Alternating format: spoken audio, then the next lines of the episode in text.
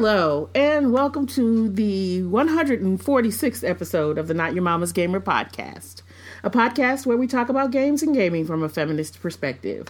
My name is Samantha Blackmon, and I'm an associate professor at Purdue University here in West Lafayette, Indiana, where I talk about, read about, write about, amongst other things, video games, video games, video games. And I am joined tonight by three of our Not Your Mama's Gamers regulars, as well as a special guest. And because we like to pretend we have manners around here, we'll start by introducing our guest uh, and asking him to tell a little bit about himself. All right, first we have Tony Bushner. Hey, Tony, how you doing, darling? Good, good. How are you? Who are you? Um, well, uh, I'm a second year PhD here at Purdue University in the Rhetoric and Composition program. And uh, since we are talking about this tonight, um, I've been playing board games now for uh, a little bit over a decade.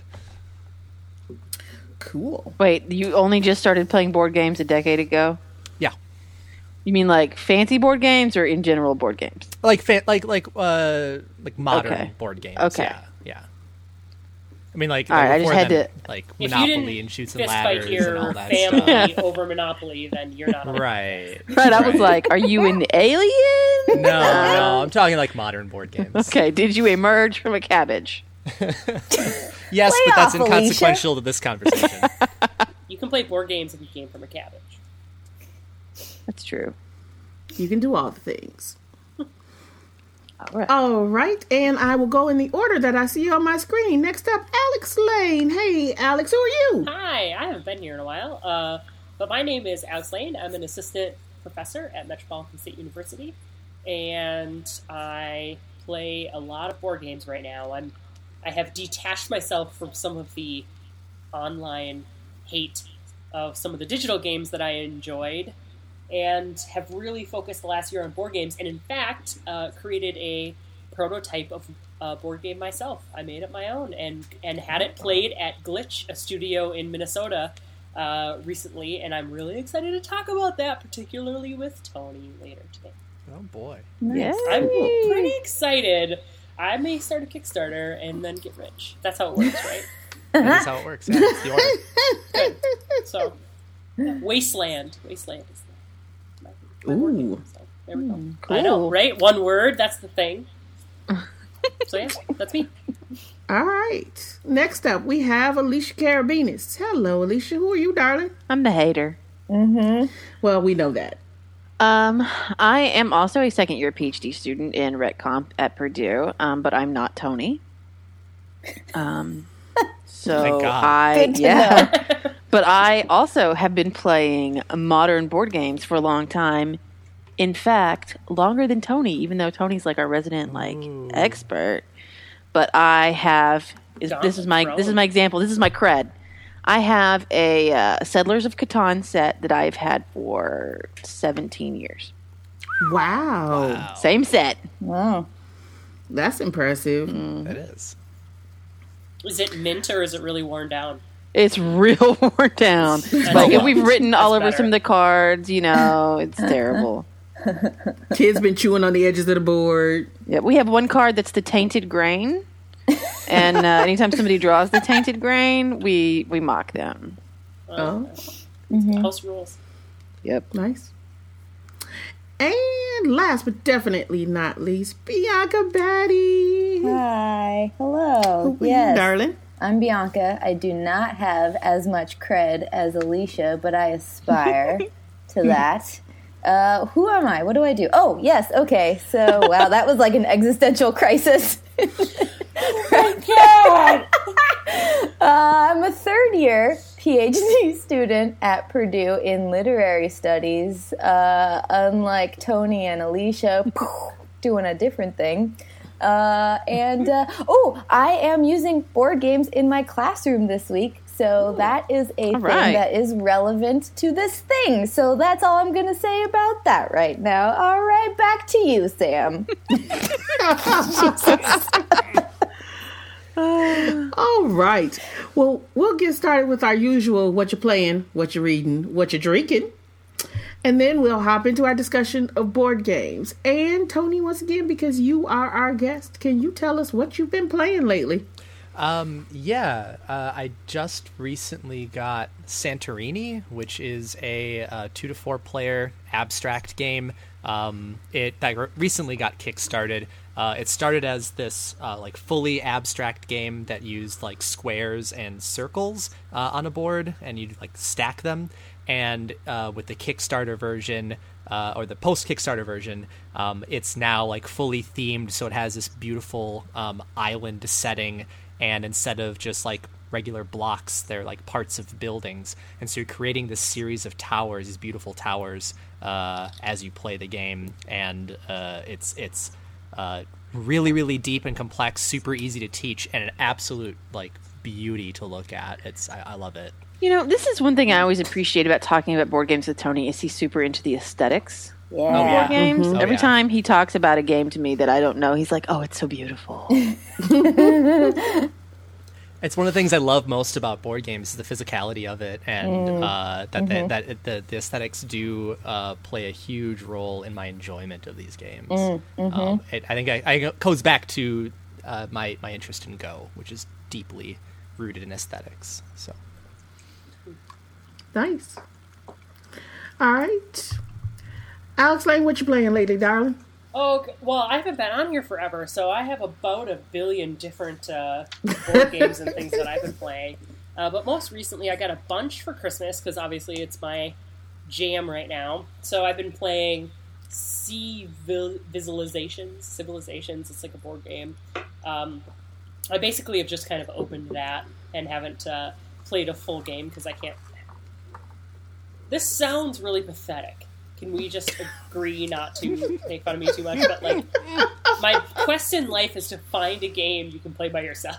no, I'm, I'm with you. Yeah.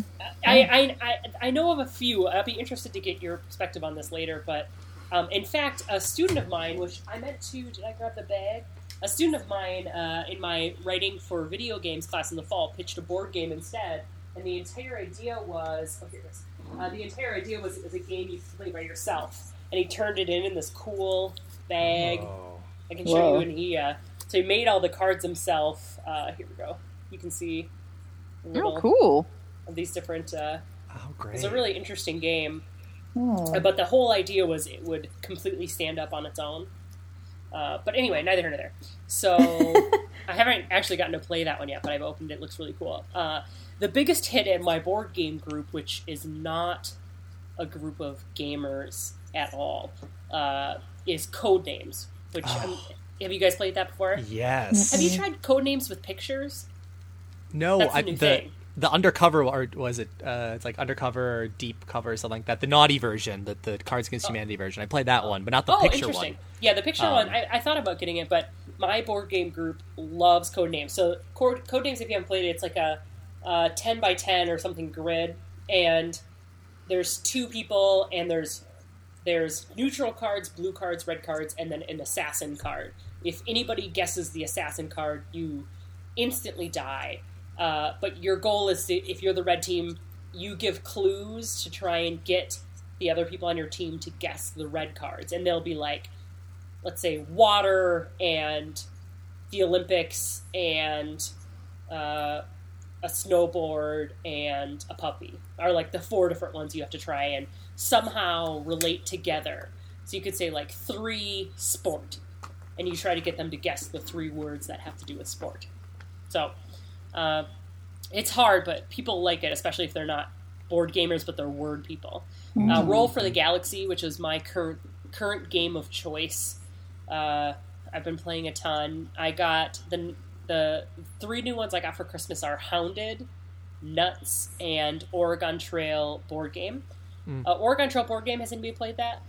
The the new card game that they were selling at Target, right? That Yeah. one. Yeah, yeah, yeah.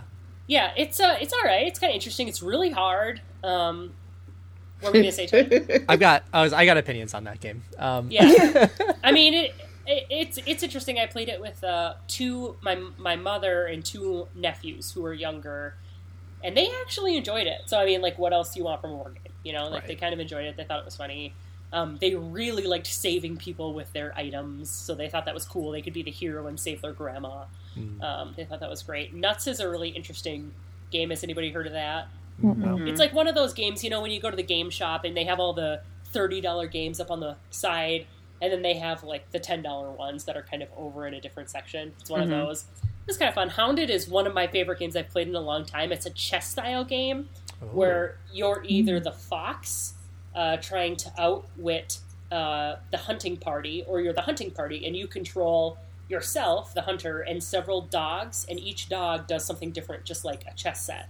You can move diagonal one, or you can move two, but it has to be in one direction, etc. And as you go, you flip over the cards underneath, and they reveal different things. And the hunting party wins if they reveal the dawn, the noon, and the sunset card, because that means you made it like through a whole day or whatever. Um, and the fox wins if you uh, uncover three quarter or the whole, the whole board except for six tiles or something like that.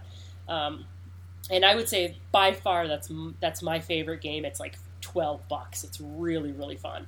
And Exploding Kittens, which I will not talk about, um, except I will say that uh, next Tuesday, uh, the people who made Exploding Kittens, the guy from the Oatmeal, and uh, I don't remember their names, but they are playtesting their new game at Metro State, Oh, uh, which Oh. is uh, Bears versus Babies. yeah, that was on Kickstarter, wasn't it? Yep, and they're playtesting it here uh, next week, and I have to teach during it, but I might bring my class. It's a That sounds like a plan. class in international technical communication, so I don't know if I can fit it in, but I'm gonna try. I'm gonna try. That's what I've been playing. Some, They have some, to technically talk just about the game while they play test. Or look at the manuals. I was gonna say yeah, they can they can look at right manual writing, say, white paper writing. Is yeah, they, is this translated into other languages? Like the real answer is just the teacher wants to. I think they would go with it. I think they would go with it. Mm-hmm. Well, and then my game, I've been play testing a lot and trying to get more uh, honed in on Wasteland. Is my game. Here's a sample card. I drew a huge one, so you can see. It's a. Uh, so I'll explain it briefly. I know I've been talking for a long time. I'm sorry. Uh, it is a Monopoly Magic the Gathering game where you go around a board and so for example here's one of the board pieces like this is the toxic land and you can put down different animals or whatever to try and defend that territory and then you can level it up. And then if people land on it they, they can fight you or pay the toll uh, or they can fight you with one of their characters. For example this is an ice wall as you see which is 100 defense and zero offense. Uh, Right. 100 uh, defense and Is zero it 700 feet high? Yeah, it's really high. Look at my little trees on the bottom. I thought that was particularly artsy. uh, but the idea is you so you, so you have these board games, and then you can collect different cards and make different decks, just like Magic, where you put together a deck of fifty cards or twenty cards or whatever, and uh, and then play around the Monopoly game, like a Monopoly board type thing. So yeah, Oh. Cool. I know. I think you like it, Tony. Yeah, it's, uh, the the combination of mechanics there is really interesting. I can't wait to hear more about it. Uh, we'll talk more about it. All right. cool. Alicia, what about you? What are you playing, darling? Uh, many, many are the things that I'm playing. um, well, on the board game tip, my son has recently gotten super into board games. He has decided that board games are the greatest thing in the universe. In fact, he just had his Aw. birthday. Tony got him a game gift for his What? birthday because we're we're very big on on training him into a proper nerd. Um, he got Important. Uh, yeah, he bought him um, an Adventure Time themed love letter. You know, the card game love letter. Oh, and the cards are beautiful, and it was really fun. Like we had a good time playing that.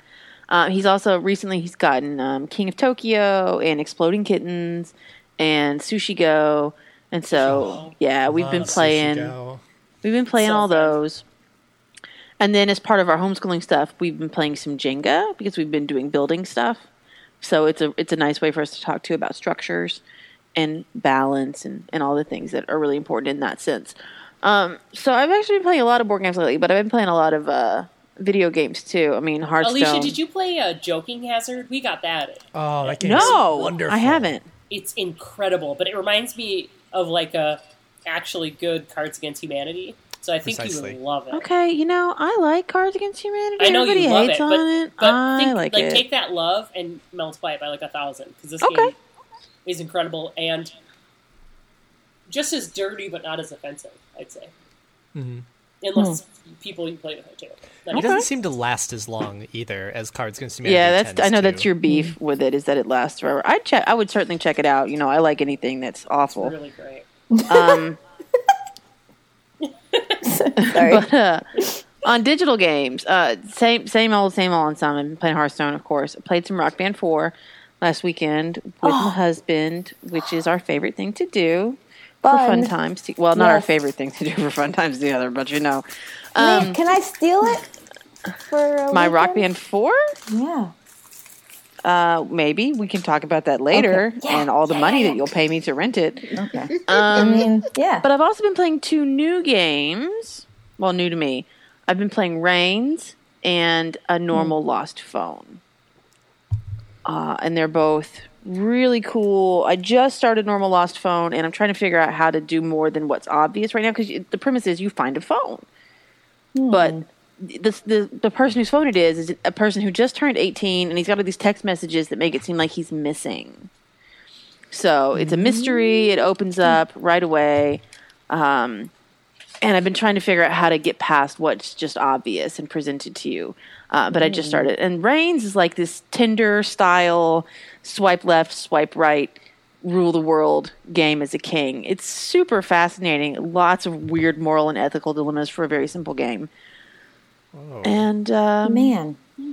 Oh, and I'm still teaching my students her story. We're just about to wrap up, but that's been really fun. Bianca came to one of my classes, I did. and Tony yeah. covered one of my classes when we were first starting with games. So I did. I yeah, was there. so everybody's been there for this. Yeah. it was been, it's nice.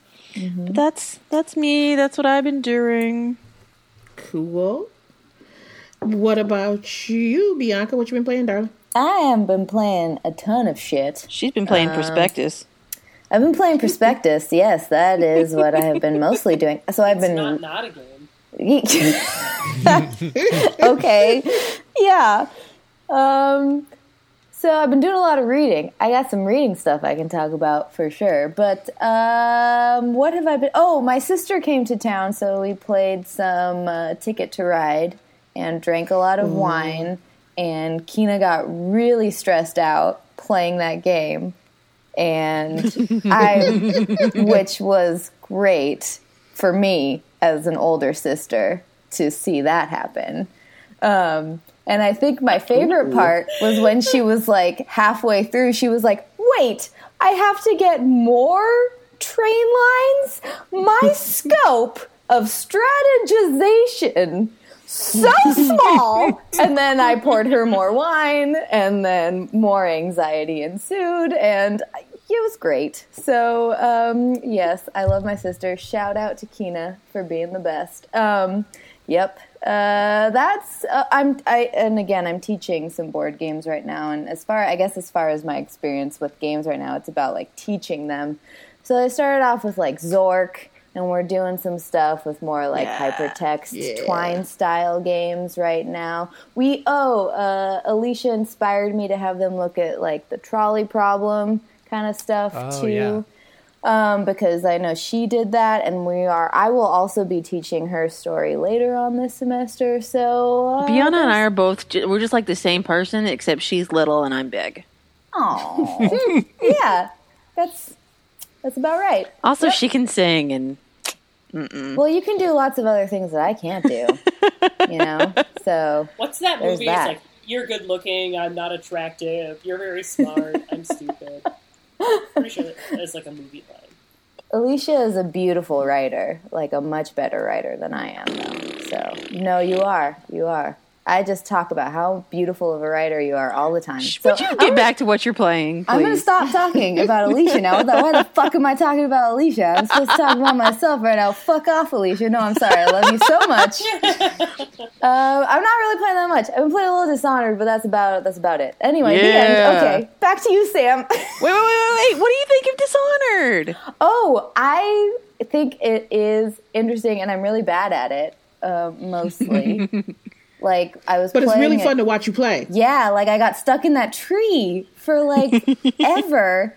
And then it was just I die and then I was back in the tree and then I die and then I was back in the tree and then I die and it was just a horrible like Prometheus situation. I don't know what was happening to me, but I like it. I think it's really interesting that you hold your mom's heart in your hand to find all of the mystical stuff and that's Right. Yep. something that I want to unpack a little bit further, I think. I mean, in the first Yep. game, I mean, she was your lover's heart, and now Heart, it's yeah. your mom's it's heart, your so it's just weird. It's very mm-hmm. ethical. Yeah. I'm wondering how that speaks to like my discussion of fathers as like guides and mentors. And now, like in this game, you're literally holding your mom's heart in your hand and she is guiding you. You've got the whole heart. in your hand. That's right. Yes. Okay. So that's a thing I've been thinking about with that game a lot for some reason. I don't know. Heart stuff. Okay. I don't know. Okay, I'm gonna drink my vodka. I was Sorry. so waiting for Tony to say butt stuff. Would I? Yeah. I would not be so lewd, Alicia. Oh, that's right. I'm sorry. That's Oh, a different Tony shoot. Bushner that I know. I got a butts pin I meant to wear tonight. Oh, Oh, it has a Tina Belcher on it. yes. Oh yeah, I- Oh, I love Tina Belcher. Mm-hmm. Yeah. Tina Bumper, Belcher's your bumper. Patronus, Tony. She really is.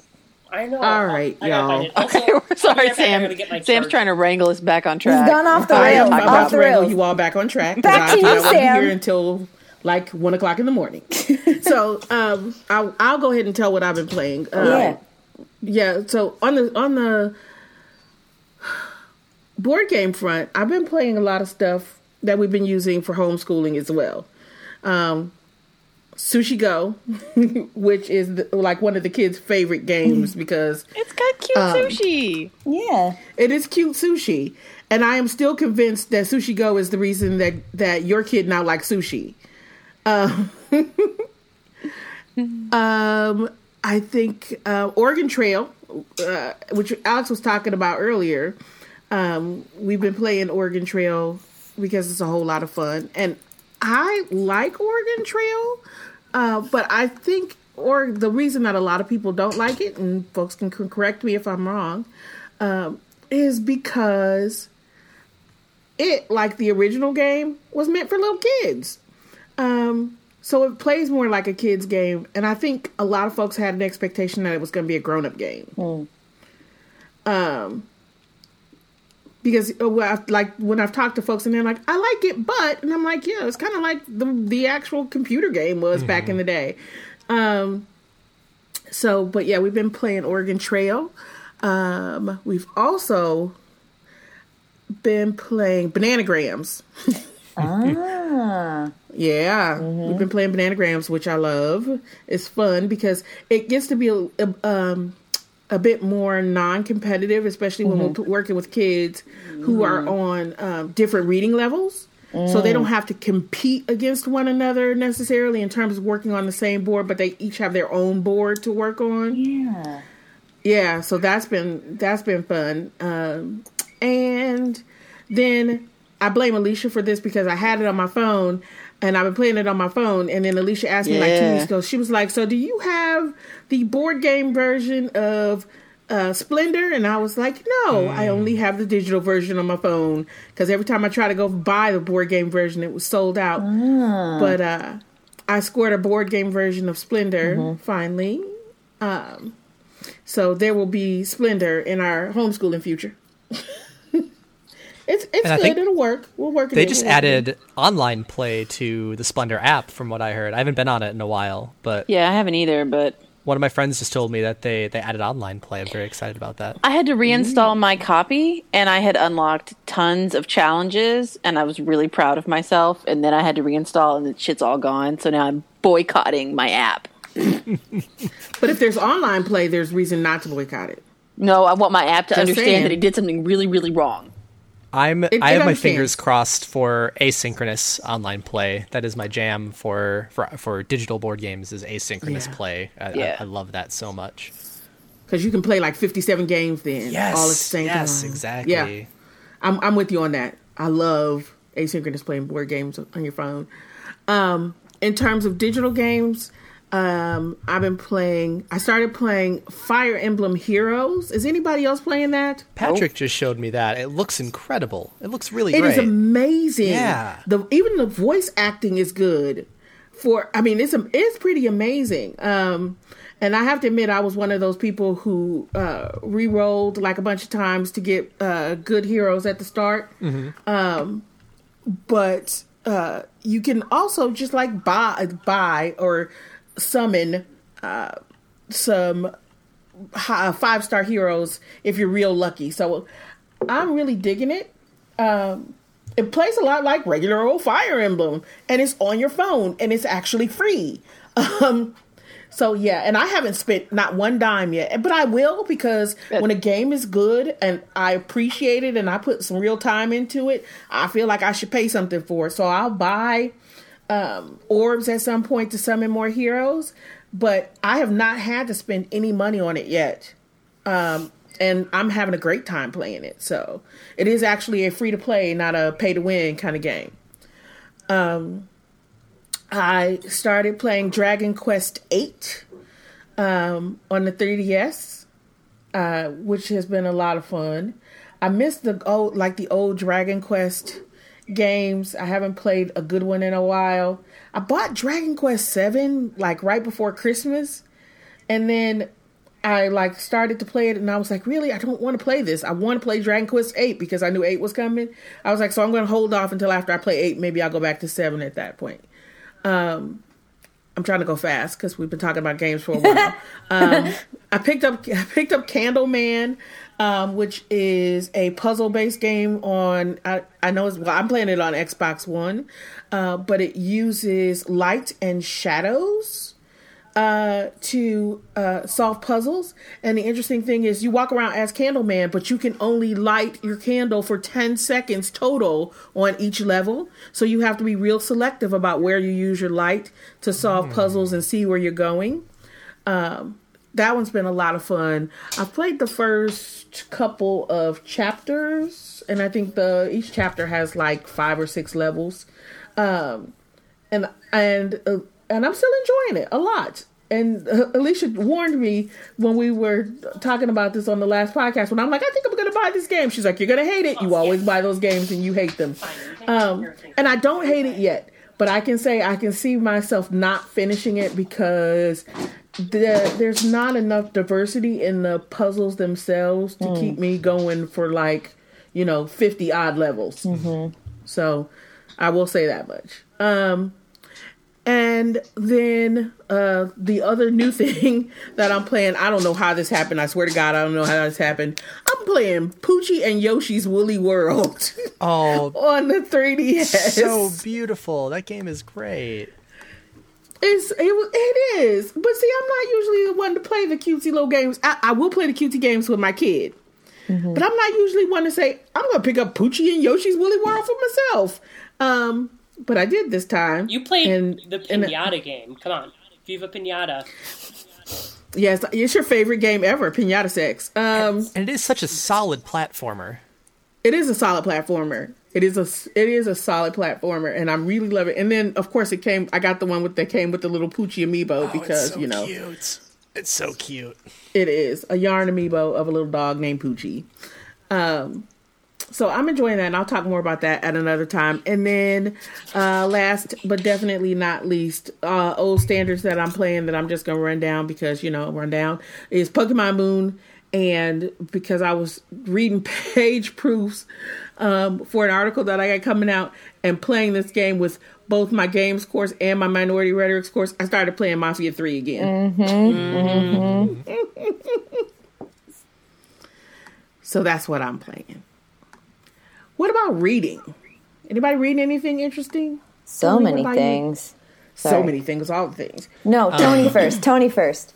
I'm I'm slowly making my way through Andy Clark's new book, uh, Surfing Uncertainty. Ooh, how is that? It's really good. It's really good. And like I said, it's it's I'm slowly moving through it. It's because it's it's um I don't have a lot of time for for fun reading, and this is this is fun reading for me. Um, But I'm I'm really uh, interested in how uh, our brains are you know we're, we're pattern seeking and prediction machines. Um, and what what got me really interested in reading this was um, watching the the AlphaGo games last this about this time last year, maybe a little bit um, a little bit farther ahead last year, uh, and and learning about how this artificial tel- intelligence is able to predict what moves to make, right? What moves are going to be the best moves to to give it the best chance of winning.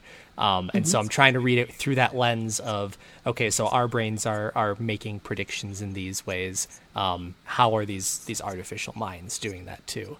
Um, so it's it's a it's a wonderful book. It's it's uh, I, I highly recommend. I really liked the one that we read uh, before Supersizing the Mind. So Yes, and that's I yeah. might- His, that that book got me. I'm just like, okay, if, if Andy Clark wrote it, I'm gonna check it out. I might need to slide over and borrow that from you when you're done. Oh yeah, Cool. What about you, Alex? Um, let's see. Uh, oh, you know what? I did just get a new interesting book from the library. Uh, uh, Death by Video Games. Oh, Has anybody seen yeah. that? I was reading that. Yeah. So it starts with the story of. Uh, I, I've only read a little bit of it, but uh, it starts with the story of a, I think a guy from Japan who died because they say because he was so obsessed with video games, into video games, whatever. I think it was a, it was several years ago, um, but it it seems like it's going to be a negative portrayal of video game addiction, and it certainly is not. Um, at least from what I've read Yeah. so far, it's very um, just sort of looking at games as a phenomenon, and but mostly focused on how like Smalls is down here scratching at a pillow, trying to find a little place to lay. I'll show you guys in one second. Uh, but I, I thought it was I got it because I was walking into the public library because I'm really obsessed with Minnesota and Wisconsin murder mysteries right now. And so I went into the library to find books about that because that's like what's keeping me sane is reading those for some reason. And uh, and this book was front and center in the library, Death by Video Games. So I picked that Yep. up, but it is uh, much much better than I thought, and uh, really interesting. So that's the only really video game related thing. Um, so there, Oh, what a pupper! I'm guessing you can from the uh, from the oohs and the ahs, you can see her pretty well down there.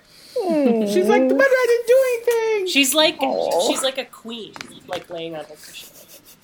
Uh, but otherwise, a lot of really great murder mysteries I've been reading. So nothing, Ooh. nothing super. related. So you're gonna have to tell me what you think about Death by Video Game um, after you finished it. Okay. Because I started reading it and I got a little less than halfway through it, and I just couldn't anymore. Yeah, I mean, I'm in like my second year of teaching the video game courses, so I'm sticking with the with the sort of standards, you know, the Nakamura and Homo Ludens and uh, uh, the. I'm trying to think of the uh, culture design culture one. I forget what it's called, but um, so I'm kind of rereading the main some of the mainstays. Uh, so I don't have too much interesting to report, but uh, but I'll let you know what I think of that one. I, I was interested in that; it didn't come up on my radar at all.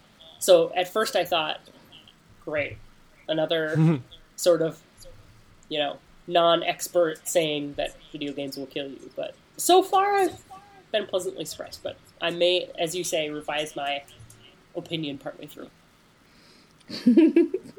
Okay. Alicia, what about you, darling? Um, so several weeks ago, I indicated that I was reading that book that I stole from you. Uh, Tomorrow when the War Began, which was the first in a series of seven, an Australian YA series. I read all of those. Now I'm on the first book of the the series after the series. It's not as good. Pretty sure he was just like somebody gave me a big pile of money to write this, so I'm going to write a thing.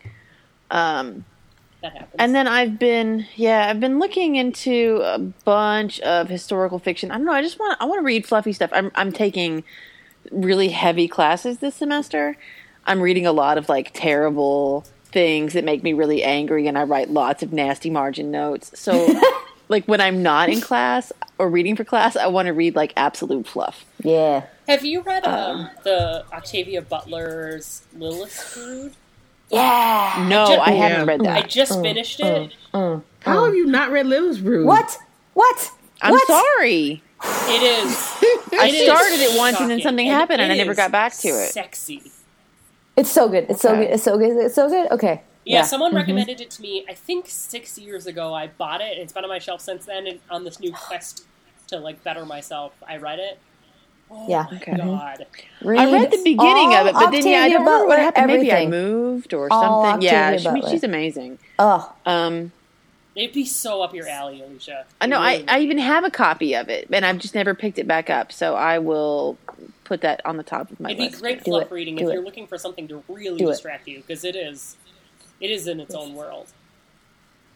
Yeah, it's also not just fluffy. It's super important. But it is super important. people that's come my to that song. conclusion on their own. Yeah, but see, that's the thing is that I'm always already angry. Mm-hmm. Mm-hmm. So, like, do So what I difference does a need little more to anger do make? That's it? just all I wanna know. I know. Anyway, It's, maybe it's just me. I don't see it as a particularly angering series. Oh, Have, so have you met Alicia? Everything makes her angry. shut up, y'all. It's so good. It's so good. It's really- Everybody's been harassing me this week because I'm like angry or something. Or don't like things. Yeah. Shut up, Tony. What are you reading, You know what's easier than liking things? Not liking things. You're damn right.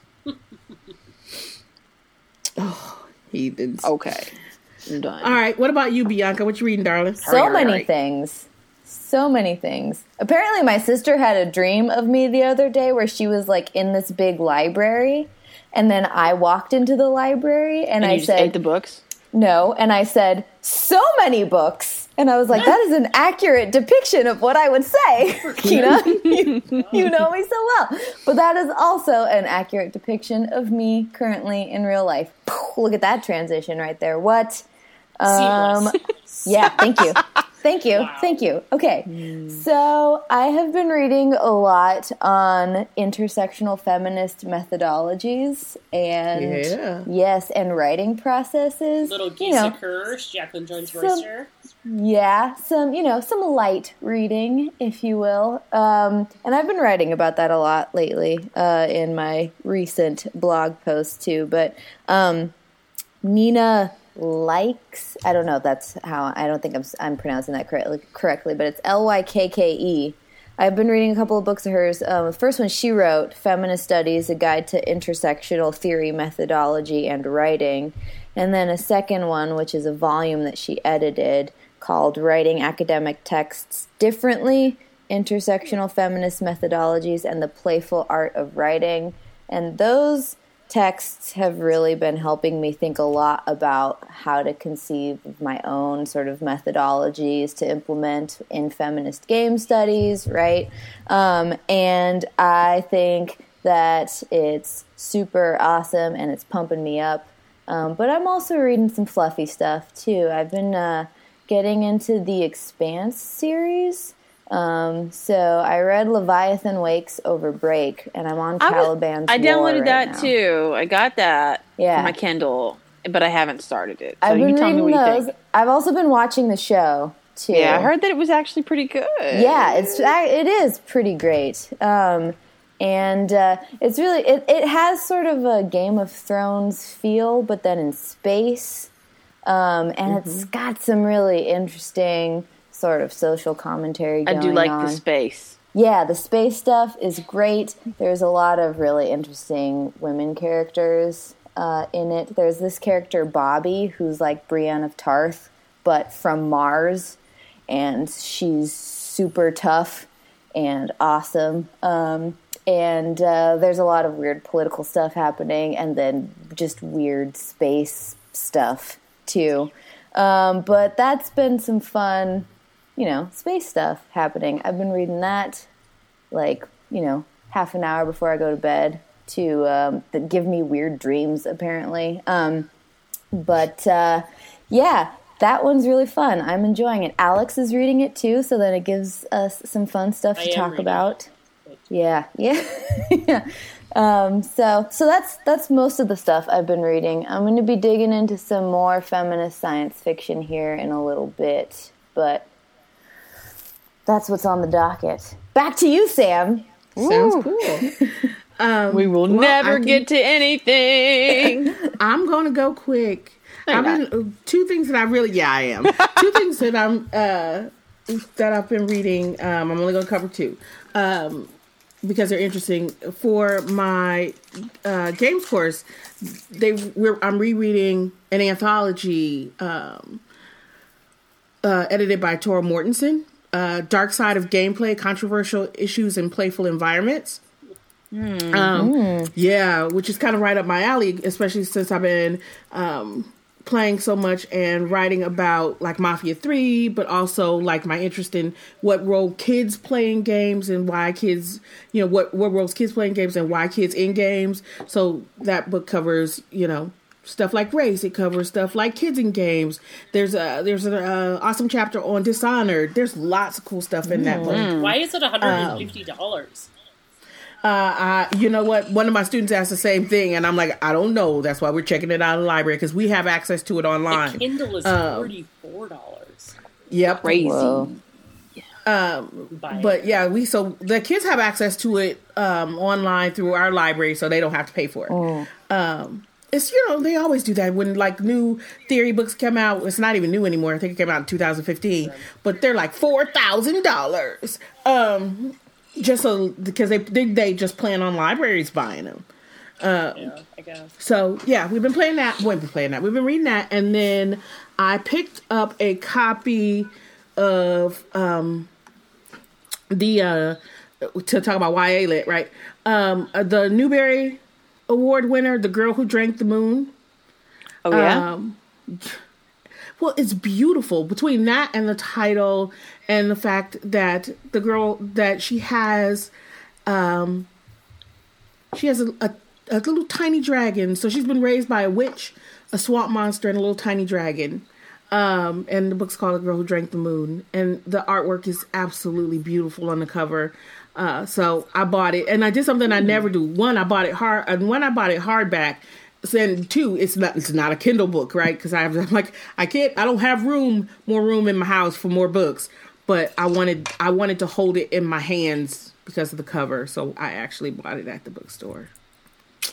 See, I'm gonna make it short, and I'll Nice. tell you more about the girl who drank the moon on the next podca- on the next podcast. Okay.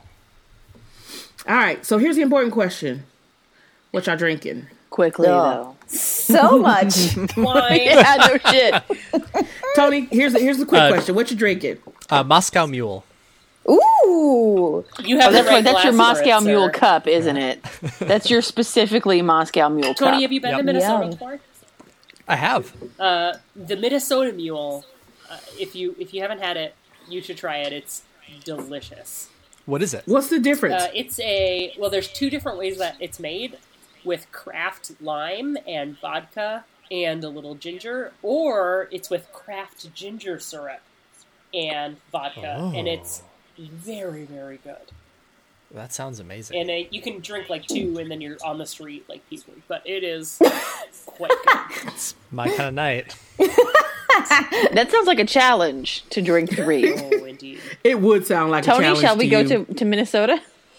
Yeah, for that just just for that reason. right, Minnesota let's. Mule. If you ever come, it, actually, I had one one time that had a little bit of a uh what was it? Uh, ro- rosemary uh, syrup in it. Oh, Ooh. that sounds delightful. I'm having wine. Nothing interesting. Cool.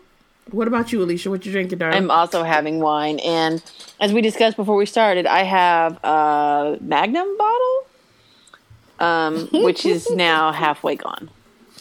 Yay! All right, Bianca, what you drinking, darling?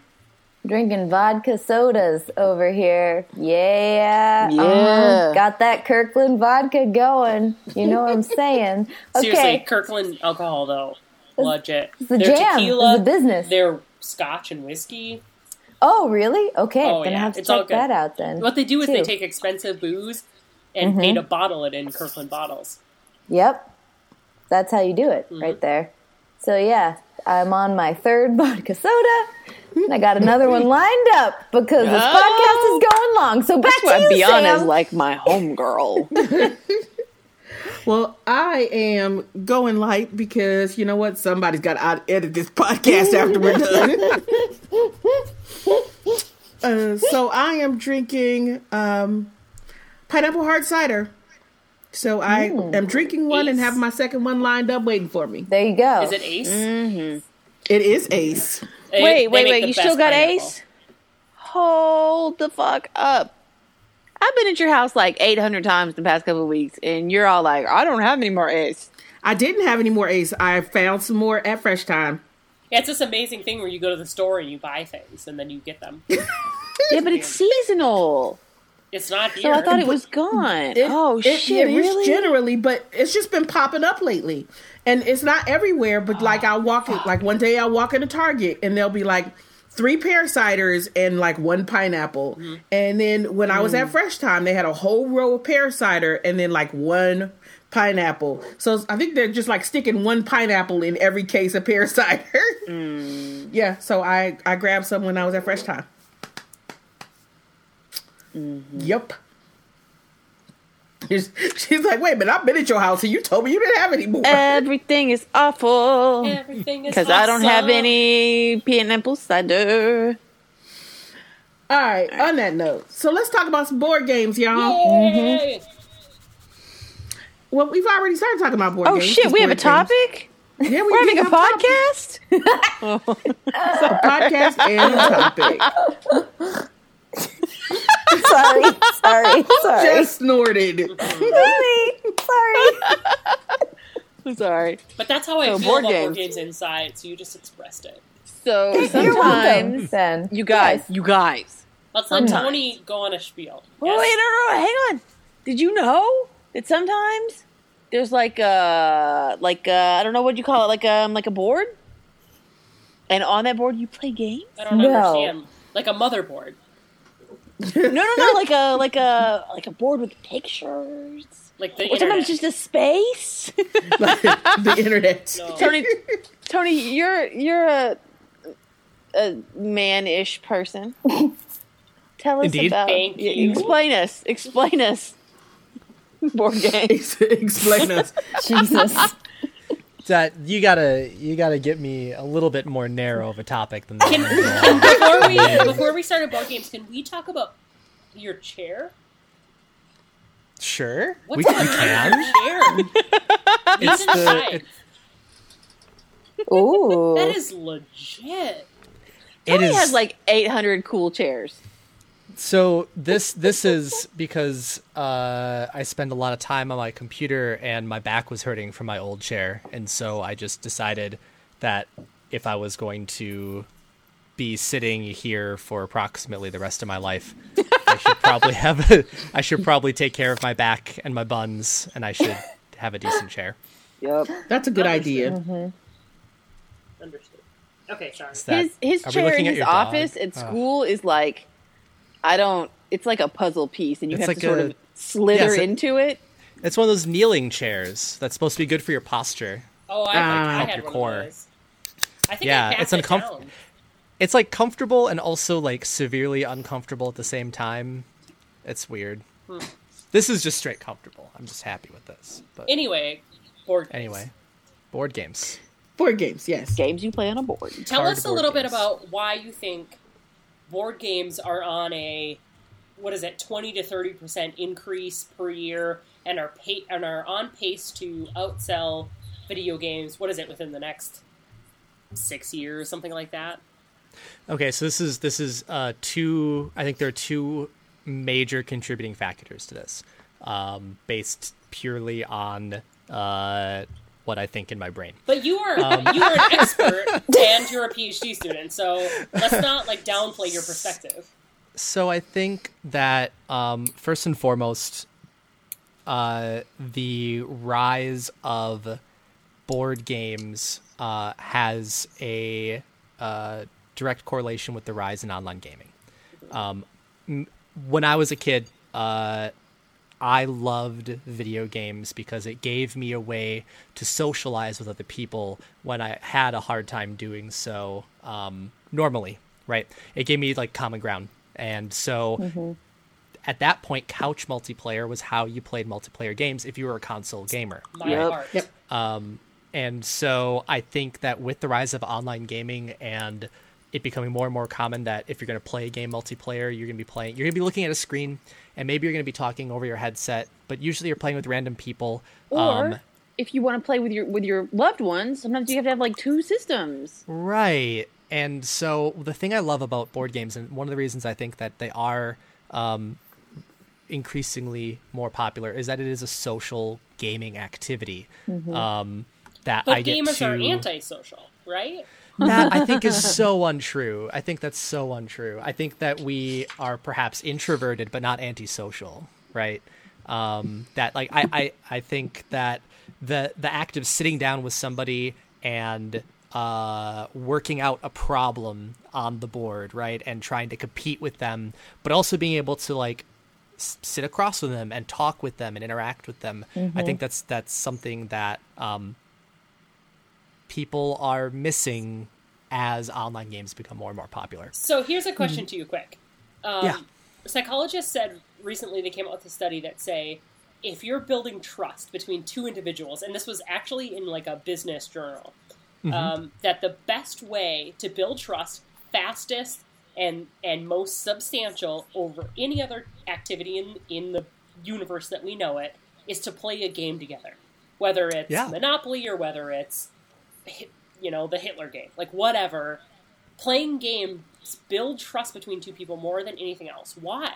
Why is that? I I think that um, part of it is that even if you're playing a deeply competitive game, right, where you're you're 100% versus the other player, you still have to have a certain level of trust with them in order to play that game. They ha- you have to trust that they're going to follow the rules and they're not going to try to cheat when you have your back turned when your your attention is somewhere else, right? yeah. Um, and so even if something is 100% competitive, it's still a collaborative experience. So I could And I lose think- to you and still like you better than if I just had a conversation with someone else.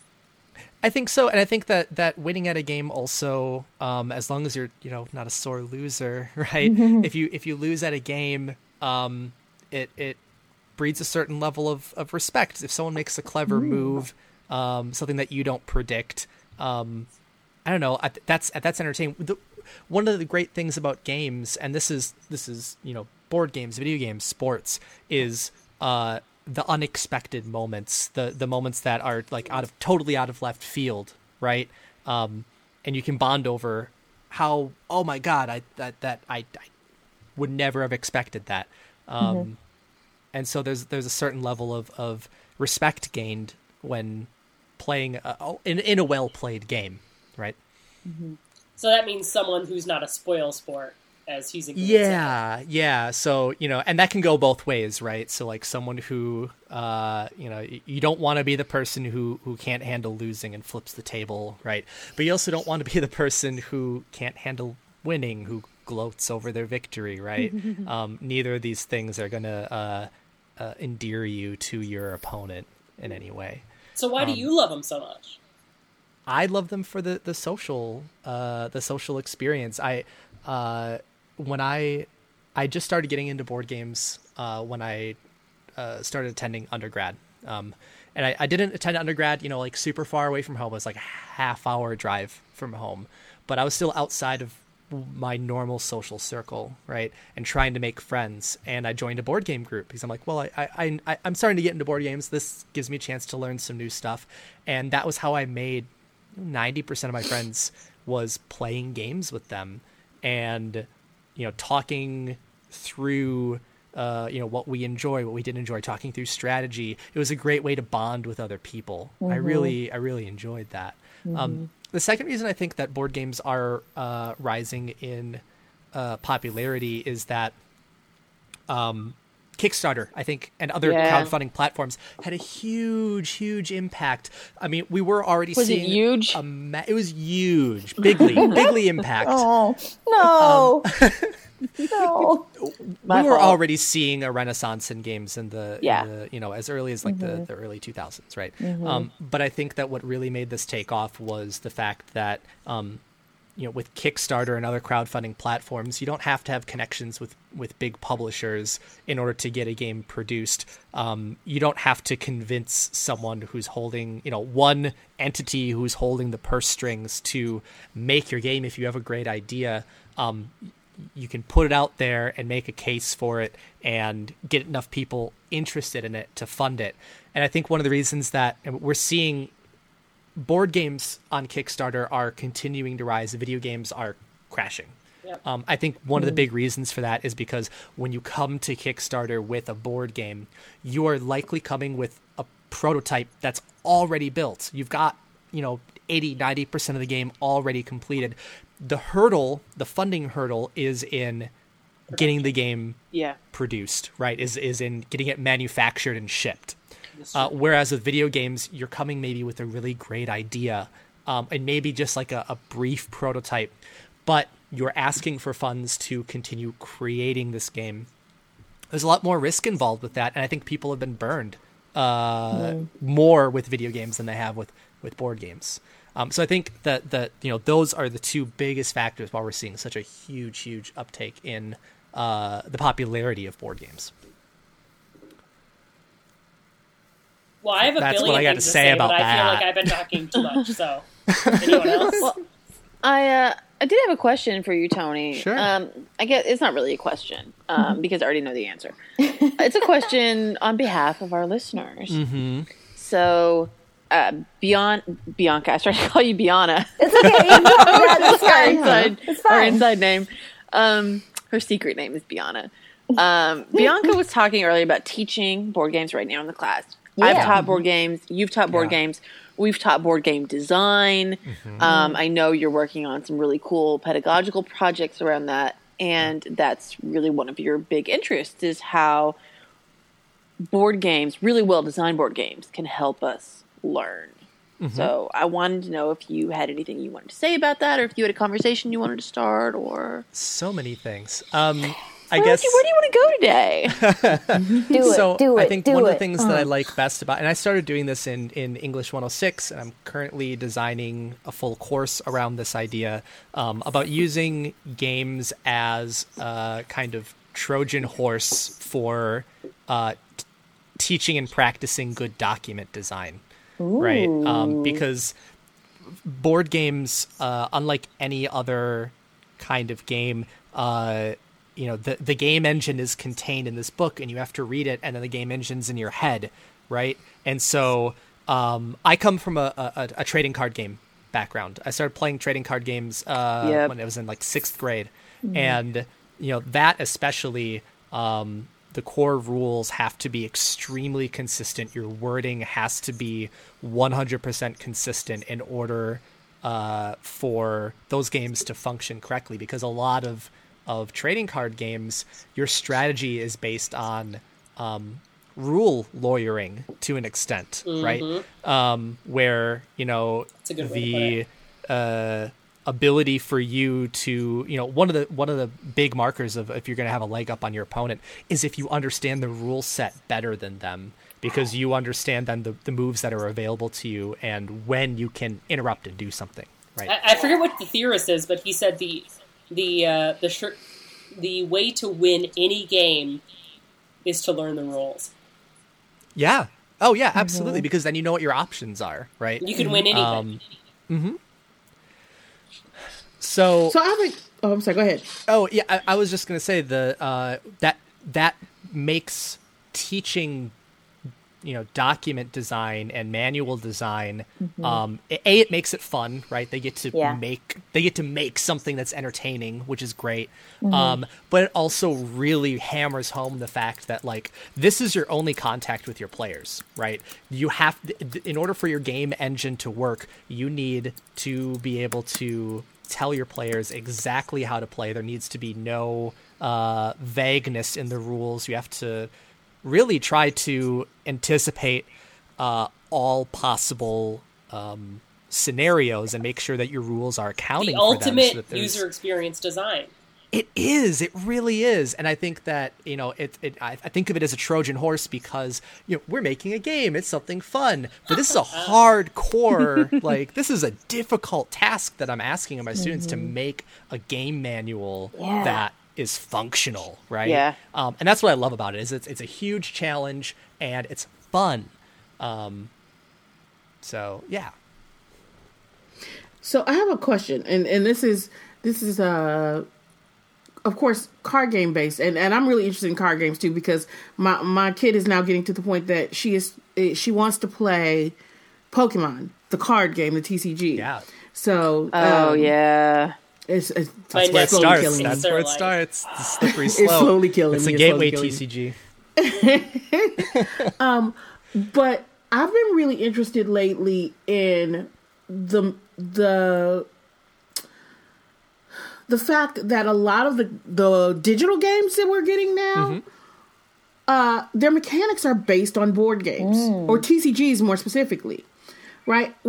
So you have all of these games that are coming out. It's like basically they're digital TCGs.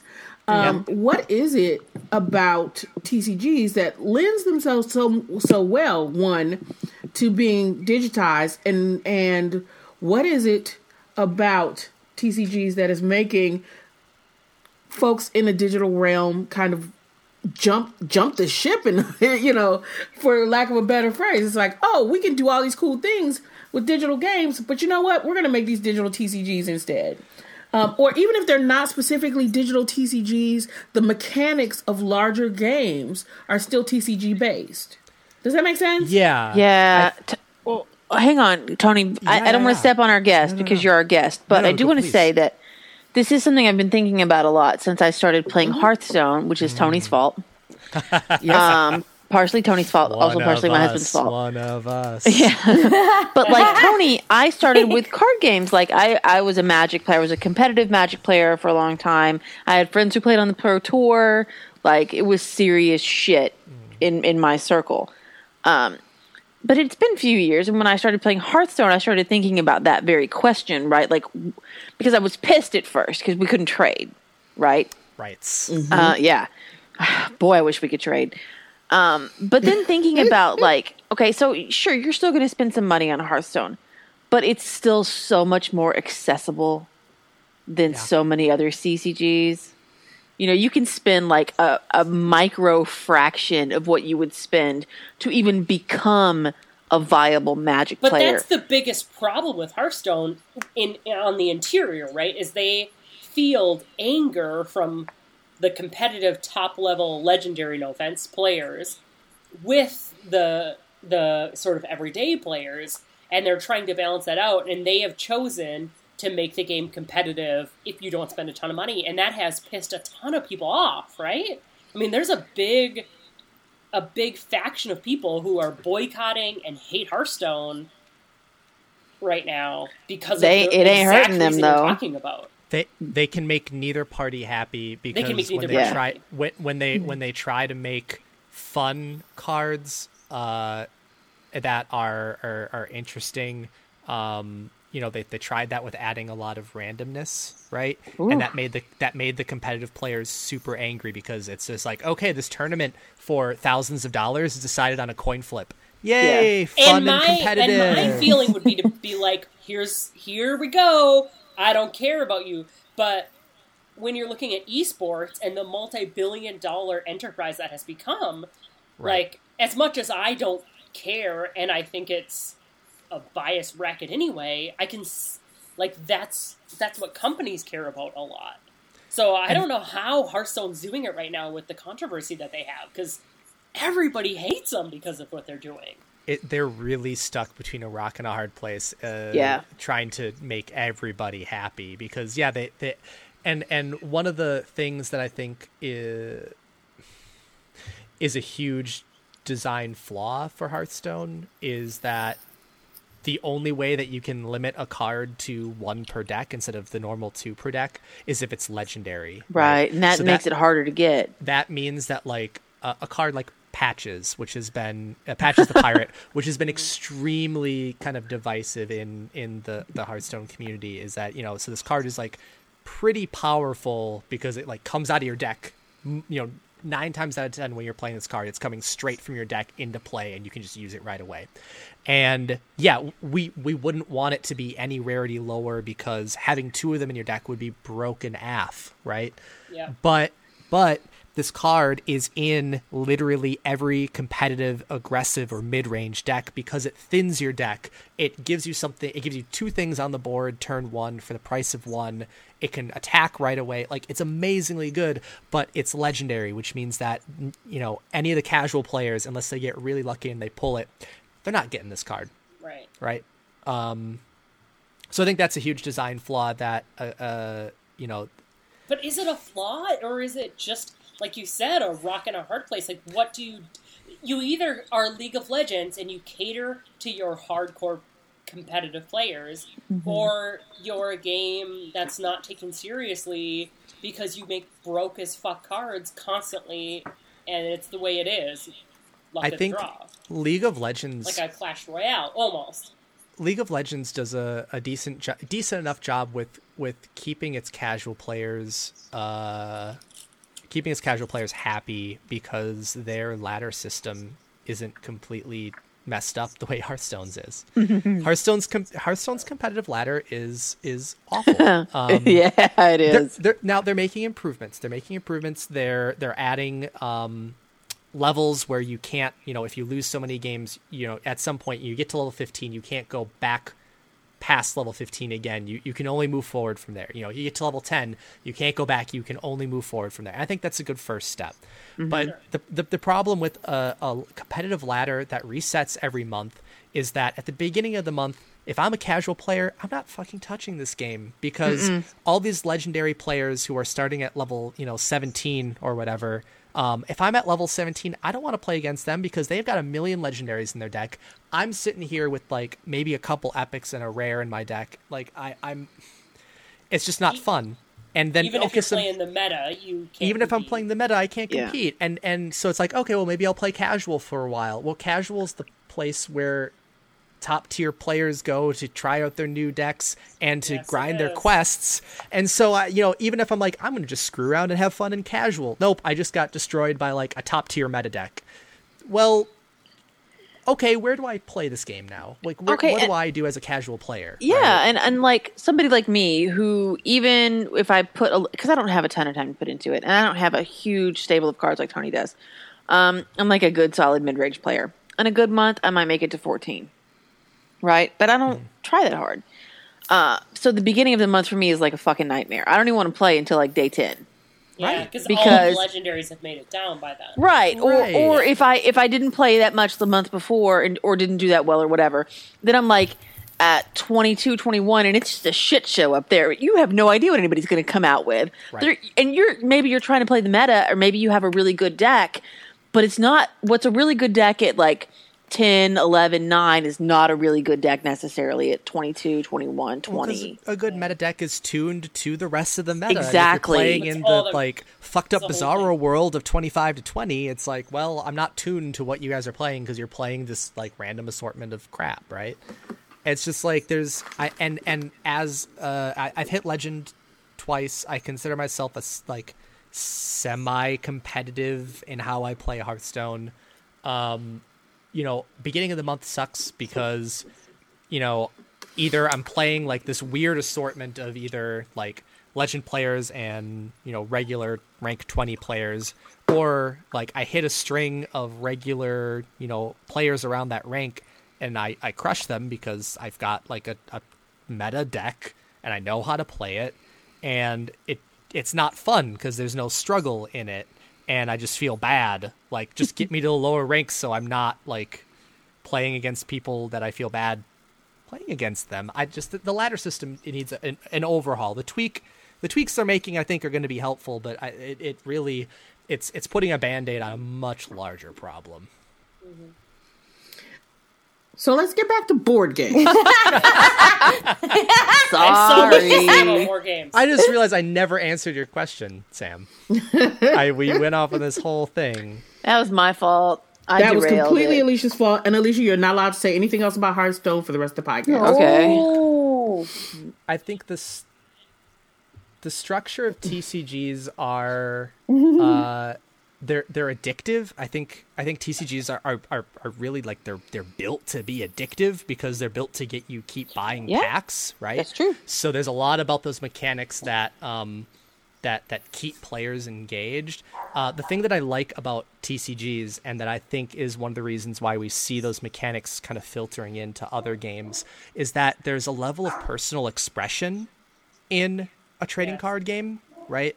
Like I like if you if you hear Magic players talk about I'm a blue player or I'm a red player, right? Mm-hmm. Excuse me. there are qualities about the different strategies that one can take that are aligned with these different colors in Magic Yep. that allow you to like express your play style, right? Like I'm a blue black player. Like I love control decks. I love I'm white. set right, right. So like It would be. Of course I would. and I think that that that level of self-expression, which is, you know, anytime you play a game, you are expressing yourself in some way, right? It's a it's a performance. But I think that that being able to build a strategy uh, from the get go before you even get into the actual playing of the game, the crafting of your strategy before you get into that game space where you're playing it right. um, I think is really deeply satisfying from a perspective of like self-expression, right? and you mm-hmm. can't do that with a lot of board games, right? You, you might mm-hmm. have a plan or a, a- a preferred strategy, but mm-hmm. you know, the minute the pieces start to hit the board, that you have to shit might be gone. right? You have to start responding a lot more to what your opponents are doing, and so you can't go in with that set strategy necessarily all the time. we, I will take this opportunity to talk a little bit about my exciting new prototype of, of Wasteland by Wasteland. Alex Layne. So here's the idea behind it, which is, do you see Surly first of all? Surly. Oh, Pepper. I've been yelling at him to stay out of here the whole time. He's like nervous. So here's it's the idea is exactly what you guys have been talking about. So what if, even if it's not my game, I'll give this away for free? And I keep saying that because I want this to be a game so bad. So you buy a deck of cards, right? And it's the board game Monopoly slash Magic the Gathering. You put a car- you put a card down on this, and it's a ice wall, and then someone beats it and takes it over. But you get a card, and you get a. You can come in here, honey. Come on, it's okay. Oh, I know he's so nervous. So you scan in a, a QR code or a serial number, right? And then you have the game in your online deck, and you have it in your physical deck, and you can play. Like so, the biggest problem for me is I've spent I don't know twenty dollars, maybe hundreds, on Hearthstone, and probably like thirty dollars, hundreds on uh, Clash Royale and these other kinds of deck building games, right? I love deck building games. And maybe $15, hundreds on Pokemon. But I don't have anything physical. So, like, when my couple buddies I have around here and I get together, we have to sit on our phones. And I think I hate that. Like, I want to play the physical game, but I'm a little too young. I missed the Magic the Gathering craze, or I was too stupid and I missed it.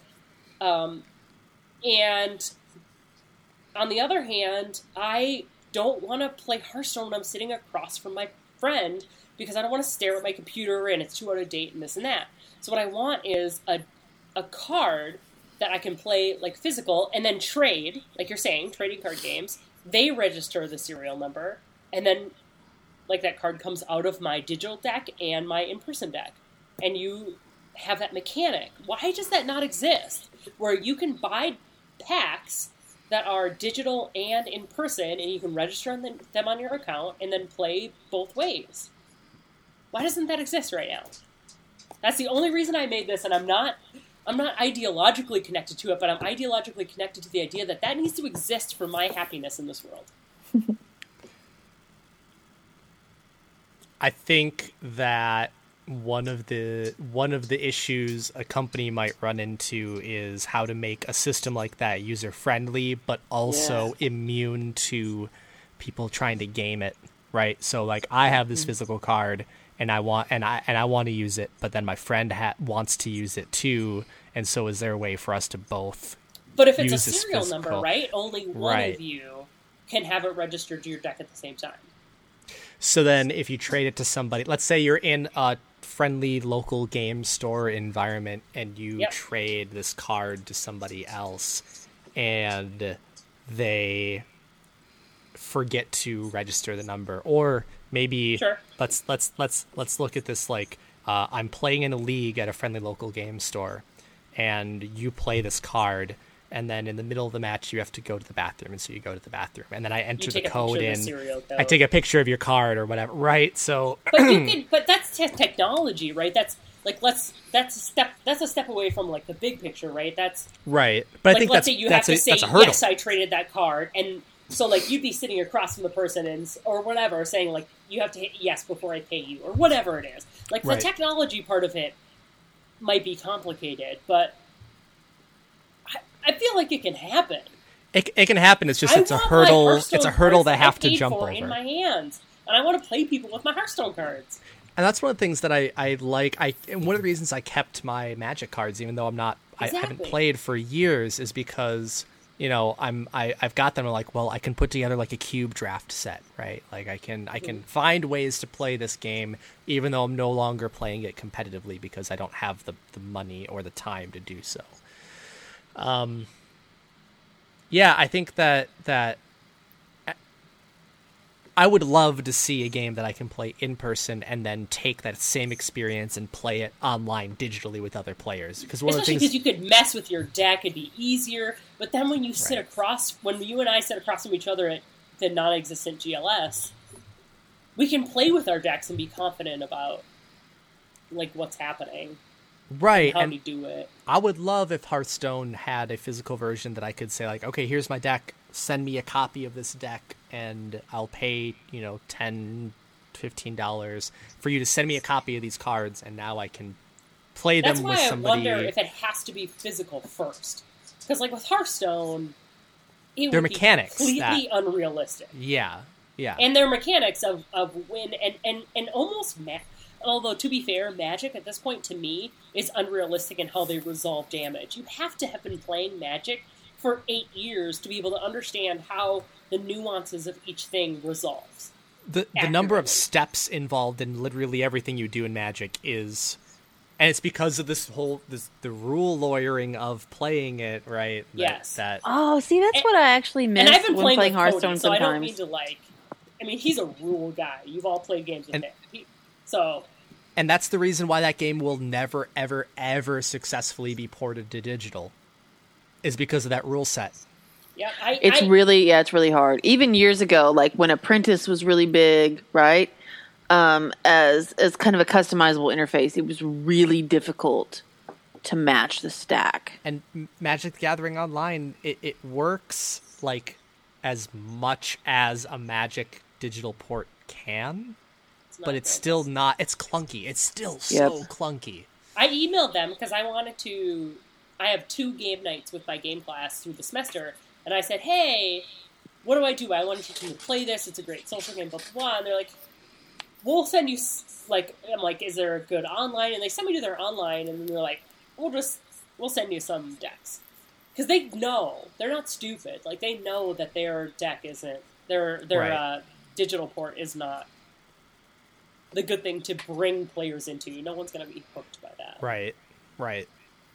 Um, something like Cockatrice, which is like a simulator for Magic the Gathering, which you, then you don't have to buy packs or anything. You can just build your deck and play it. Um, or something like uh, Tabletop Simulator, Yeah. which I'm sure there's got to be some sort of Magic pack for that. Uh, would be good. And that's actually what I'm planning to do for the the games course that I want to teach is Oh my goodness! Can we talk about Tabletop Simulator? primarily use tabletop simulator because it's a great affordable way to get students access to a number of board games that yes the interface is a little bit clunky and yes you have to understand the rules to play it just like you you know there's no automatic interface the way you know like a dedicated port would be but very cheap and affordable way to give them access to a bunch of games when they don't have a library of games to, to, to play with, right? Um, Well, I wonder too about like when I first, I loved board games growing up. It was my jam uh, because I never got the PS One or the Nintendo or whatever because it was my brother's. So I turned to board games and I loved it. It was my jam, uh, and then it got like too difficult and competitive. So it, board games was my thing, or uh, Yeah. video games was my thing then. But then, like, video games got too toxic. So now I'm like, all I can think about is like joining these different meetups and this and that for different board games. Do you think that board game like interest and and video games? Do you think they go like that, or do you think they're both increasing together, or do you think they're correlated at all, or is that just me? I cannot imagine joining a group with random people to play board games. Oh, I do. I do it all the time. At Um, my uh, my local game store, Level Up Games, which is incredible. They have. Um, I used to avoid them because I was scared. Like I'm the girl, I'm this, I'm that, and it's not like that anymore. Everyone in there is has some sort of of like perspective on games that they want to be inclusive, and like I feel so welcomed. And then I join a frickin' Call of Duty match, which I also enjoy. I know everyone else hates it. I enjoy it, and everyone's like s- throwing racial slurs and homophobic crap the entire time. you by know? by and large, I have found that I am much more comfortable walking into and conversing with and playing with a group of board gamers much more than I would be in walking into a group of random video gamers. Um, there's something about again the social Has that always been the aspect. case? Yeah, Always, as in, I- you mean for him or in For general? him, just for, For- him. For, for- me, it for has me- absolutely not been the case. I'm just curious Yeah. if you've always been more comfortable with board gamers than video games, because that has not been the case with me. When I played more video games than board games, uh, I was playing with a large group of relatively close friends. So, so in that It's case, no. compare. But but if if you know, I if if I'm a college freshman and I'm you know if i if i'm trying to choose like do i try this board game group or do i try this like video game club um i'm going to choose the board game group because i think that they're going to be more welcoming and inclusive and social than this video game group. And that's not to disparage video game groups video game players. It's just that board gaming is a preeminently social activity. And so it's those in, it's intimidating to walk into a group, and and I and uh, like I have a friend that will do it with me that will walk into the group, but it's hard. Like if you're the one woman or you're the one minority or whatever to like walk into that group and be like, "I'm here to play games." But again, like maybe it's maybe it's my group, like my game store here that's so I don't know. Uh, so I'm, I'm gonna, I'm gonna. it's hard to for a join a Call of Duty group to me. I just get hate constantly. But yeah, Sam, go ahead. And it, it might be a it might be an age slash perspective difference because I started playing games online at a time where um shit was as toxic then as it as it is now, but it was Sure. more openly toxic. Right?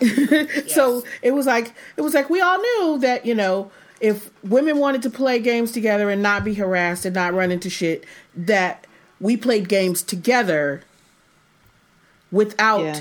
men in the group, right? So that was why we had groups like Gamer Chicks. That was why we had all female clans. That is why we had all of these things, and we simply played games together because we knew, and that was our safe space, right? Yep. So yes, we sometimes ventured outside of that safe space and played in larger in larger gaming communities but we always had each other to come back to and say you will never believe the shit i ran into tonight when i tried to play is- such, such and such. Mm-hmm. Right. Just that kind of debriefing thing that we had but it was that recognition that we were gonna get shit, mm-hmm. right? And that, and trust me, that is mm-hmm. not okay in any way, shape, or form. But I wonder if that is the difference, mm. right? Because we always expected it. Mm-hmm. Yeah. And we, don't didn't. have we didn't expect anything now. different. Mm. I mean, we Right. don't Well- we don't have groups. I mean, I certainly I haven't seen supportive groups like that. Like, there's a few big ones, but I mean, I think by- there's there's you're right. They're not as there are lots of them. Let me say let me start by saying that. There are still lots of them. They're not as um visible as they used to be because Microsoft, for example, shut Gamer Chicks down. Gamer Chicks was Microsoft sanctioned. We had we had separate forums on the Microsoft forum that you couldn't even see unless you were a member of the forum. But even this, like NYMG, we don't game together. Well, at least I don't. I don't know. Like, it's it's a it's a critical discussion, you know, information Right. group, but it's not a let's get twenty people together to play. Yeah, very Duty rarely safely. do we do any kind of uh actual. Yeah, yeah. Yeah. Well, it, uh, you're right. We don't we don't do it as a group. That's true. But you know what? I game with a lot of folks who like friend me on Xbox or what have you, or on Steam, um, because of NYMG. Mm-hmm. And I do game with Yeah. those folks. I game with a lot of. Let me say Forza. specifically, I game with a lot of women in those circles. Um, and I also game with a lot of women in other female podcast circles. So, I mean, maybe that's the thing. Maybe we need to bring these safe spaces back. I mean, because we've come to a we've come to a point now where shit is super toxic again. Oh yeah. what's up? Um, and rather than and rather than trying to deny the toxicity, maybe we need to say, you know what, shit is toxic, and we need safe But spaces again. Sam, safe spaces are so against like the white man. Which, by the way, according to a meme I saw, like white people are the only race it's totally okay to discriminate against, I, and I realize you're saying that in a very sarcastic tone, but Yeah. from the students that I see, um, safe spaces is an automatic turnoff for them because safe spaces is correlated with a lot of negative things. But the, yeah. you know I- what? 'cause I have This all, Now you're like, saying students. non-traditional students and things like that. So they Right. are automatically inculcated against the Nope. word safe I space. see it So I know too. you're saying it like sarcastically, but No. for a lot of people who are who really would be like a supporter of this are like okay. predetermined to be against that. Yep. Right. But Really? Here's the problem. Oh, It yeah. is absolutely just a matter of goalposts. Okay. Hmm. People don't like it when we talk about privilege. People don't like it when we talk about hmm. feminism. People don't like it when we talk hmm. about feminism. But mm-hmm. every single one of those things has an actual meaning, a denotation, and then a mm-hmm. connotation that seems to be controlled by and large But why did you say it by such a outgrowths of the out, of the alt sarcastic right. tone? Why did you have to say space, safe space as a joke? Because I'm mimicking alt right assholes on the podcast, and I've had eight glasses of wine. I just mean like even like I feel like even supporters of it, which like I'm a huge, Oh, yeah. especially like like look at C and W. What happens without safe spaces? Like it's Yeah. like I'm a like I'm a huge proponent of it, but I feel like even people who care about it make fun of it. So who's gonna take it seriously? But the only reason I, make see, fun I, of it, I, gotta agree to disagree with you there because I don't think that people who are actual propo- proponents of safe spaces make fun of safe spaces. Okay. I make fun of But people who make just fun of safe spaces, Right. but Hang I on. don't make fun of safe spaces themselves. I will, I will make just fun of safe. Yeah, I will make no, fun I of safe spaces for fun this of reason. people who make fun of That's safe true. spaces and not mm-hmm. the safe spaces. Well, That's true. that's I a am making fun of nuanced the people. But here's why I do that, okay? Is because all of the people who do make fun of safe spaces, like, oh my God, how dare you, you, you fragile snowflake, they all rely on safe spaces of their own. Mm-hmm. What the fuck is Fox News other than a mm-hmm. safe space? Mm-hmm. What's Right. Well, the, and it's I a have students subreddit, the come up to me Donald, and they're but a like, safe Hey. I'm sorry to be a snowflake, but could I do this for my project? Right. And it's like, when did this? Be like they're so they're like ready to be made Yep. fun of, you know.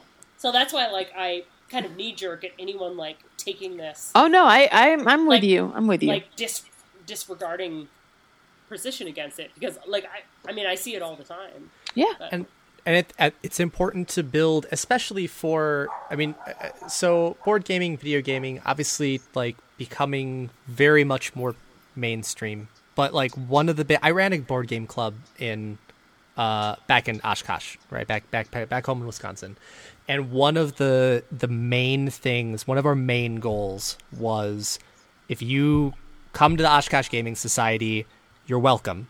And no one there should ever make you feel unwelcome. No one should ever make you feel uncomfortable, no matter who you are. Like, you be you, let your freak flag fly, and enjoy games, right? Because that's what we're here for. We're not here to judge other people. We're here to play games and have So fun smart.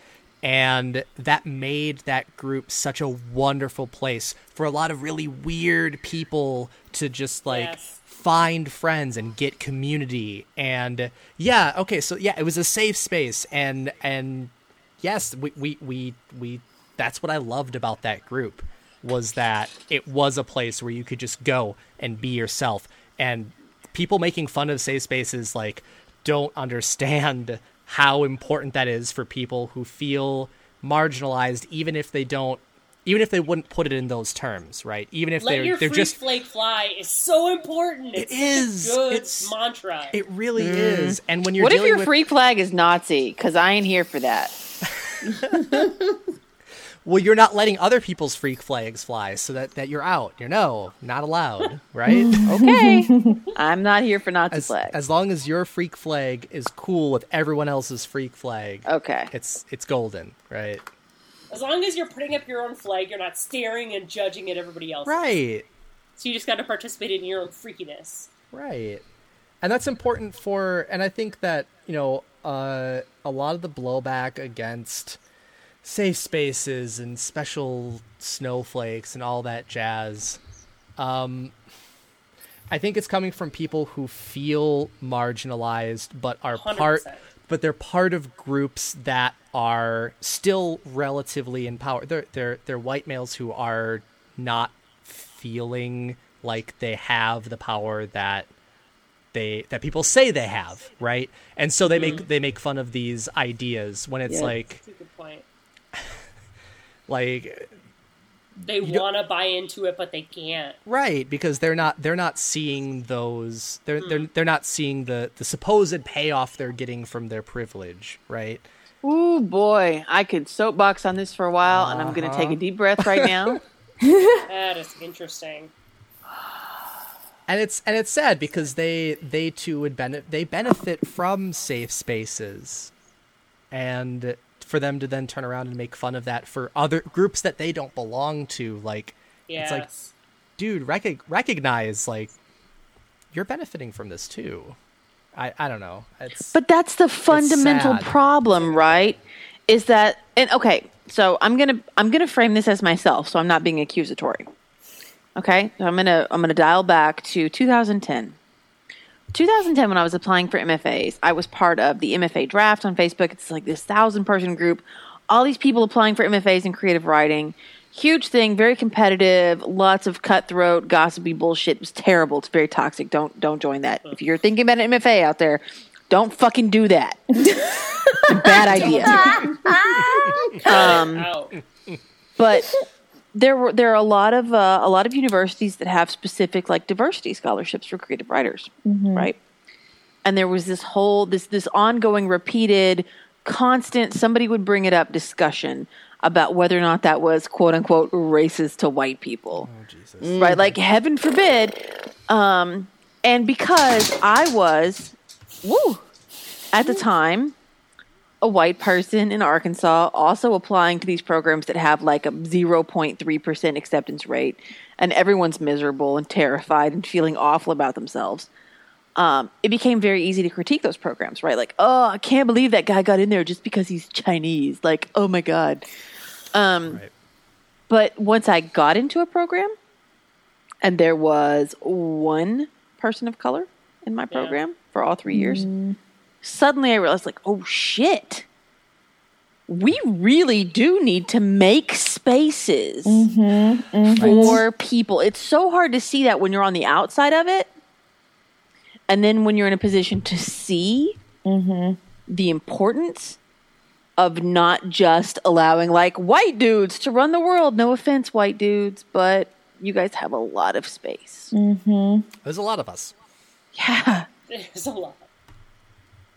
And uh, I don't know. It's just uh, how how do we take that experience and package it in a way that would be like I don't know, friendly on Fox News.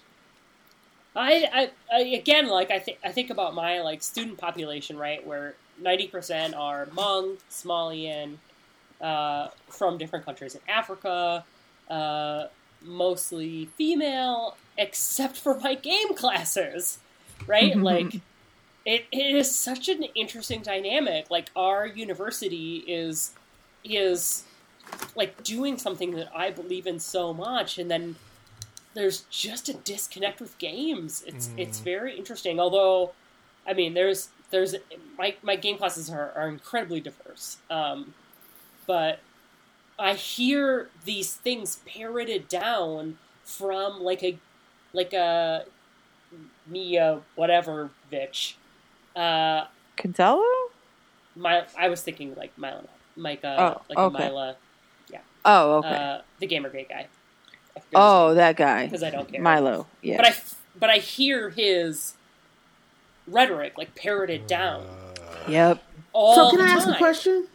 Yeah. I, I'm, I don't mean to cut you off, but I'm, I'm really interested in this, and now because there's something similar, I think, going on everywhere, and I mm-hmm. wonder, and I've been trying to figure out if it is something that is specific to the games community, mm-hmm. or if it also has something to do with the majors that they're in, right? Mm-hmm. Because I mean, I think that a lot of and and this it, this may be different at your institution, but a lot of the kids that I get in my games classes are coming from um, STEM backgrounds, so right? I would and we say, know the problem that women in these in these STEM departments as faculty have had as women. yes. Uh huh. And Yep. I'm wondering if what they're parroting is not not not not at all, but not only what they see in the games community, but also what they're getting in their departments. Yep. So I would say the the opposite is true in my experience. So I have a few screenwriting students, all white males. The only white students I typically have are from screenwriting who want to get into games writing,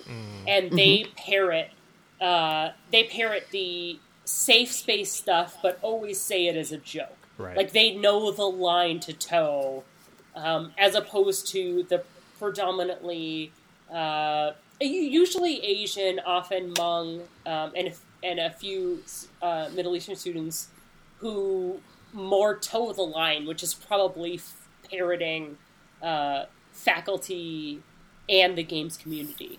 So, like the the few white students I have know the the the the lines people typically say and make fun of. You know, like What about cultural background? know that it's made fun of.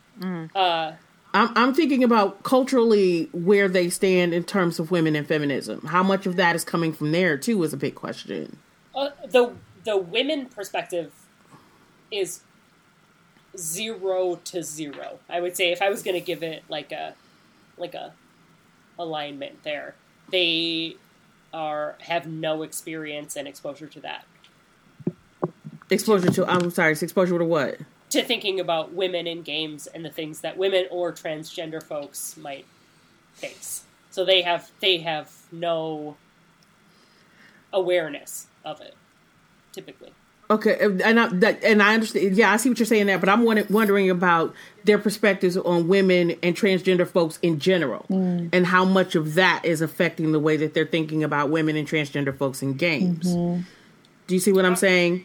Yeah, um, I would say again the the white students know the lines and treat it like a joke, and the other ones think there's more importance. Like most of the computer science students uh, think of it as unimportant. Okay. That's what I see, at least. No, no. I mean, I understand what you're saying. I was just, I was just trying to figure out cultural breakdown in terms of cultural background and cultural acceptance of these things, right? So when you start talking about um, students of Middle Eastern descent, or your Hmong students, or your students from certain African countries, I'm wondering about how how they're sort of inculcated into the situation. Yes, in Yeah. inculca- in terms of in terms of women in general, women in the workplace. Um, I don't think women even show up for them, honestly. I think it's Yeah. primarily race based, culture based, experience based. I, I think until they get to these classes, the the situation with women, Gamergate, etc., they don't. It doesn't even show up for them, really, as an issue. They just. Wow. Hmm. That's just the way it is. Yep. I wish I had a better answer. No, I, I'm, I'm just. I was just trying to figure it out. I mean, because I've been thinking about it a lot too, right? Because of course, you know, we, you know what our demographics are like. Of course. But then, but when, but you know, for example, when I offer a games course and it's just like games or ethics in games or narratives in games or any of that other stuff, I get kind of a diverse Mm-hmm. mix. But the semester that I offer women in games, I get 14 women. Mm. Yep. Yep. I'm sorry, 12 women and two non, two non cis het white men. Mm-hmm. Which is why, despite my complete opposition to my course, which is video game culture, and the two out of five people said, This is a women in games course and you need to offer it as such. I said, Absolutely not. Either it's mm-hmm. not going to be offered, or you're offering it as I presented it, because that's the important issues. I mean, Yeah. Well, that's 'cause be- that's what I teach, and by the end, it's very different. The perspectives are very different, but well. I think that's because whenever any sort of feminist pedagogy, feminist praxis, or, or any discussion of gender uh, is brought into the classroom, that's always viewed as being peripheral. That's always viewed as being on the outside, right? Well, it's not the women's centralized, I am right? clapping. Thank you. that's the women's Thank you. Perspective. Yeah, and that's that's that's a chal- That's the challenge, right? That's one That of was the like when problems I we have to deal with. presented my a procedural ethics article to Game Studies, and they said we'll publish it if you call it a feminist perspective of game studies or whatever. And I said no, it's procedural ethics. Mm-hmm. It's about an ethical perspective, not about a feminist perspective. And they said if you call it a feminist perspective, we'll do it. Otherwise, no. Well, no. then no. But but I yeah I don't I just I I think they're so terrified. Yeah. But again, this is far off from board games. I'm sorry.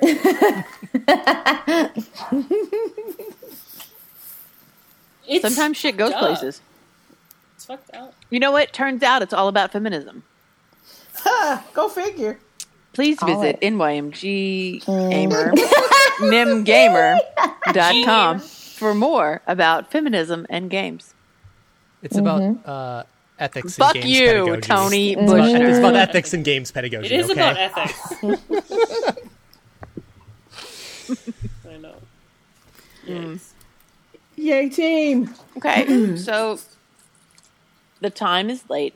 We've been talking for a while. So. Tony I, and Alicia, particularly because you guys love games, maybe Sam, Bianca, you guys want to do a digital uh, playthrough? that was an overwhelming yes. I heard. I mean, not tonight. Yeah, well, not tonight. Obviously. yes. in the future. Indeed, in the future. All right.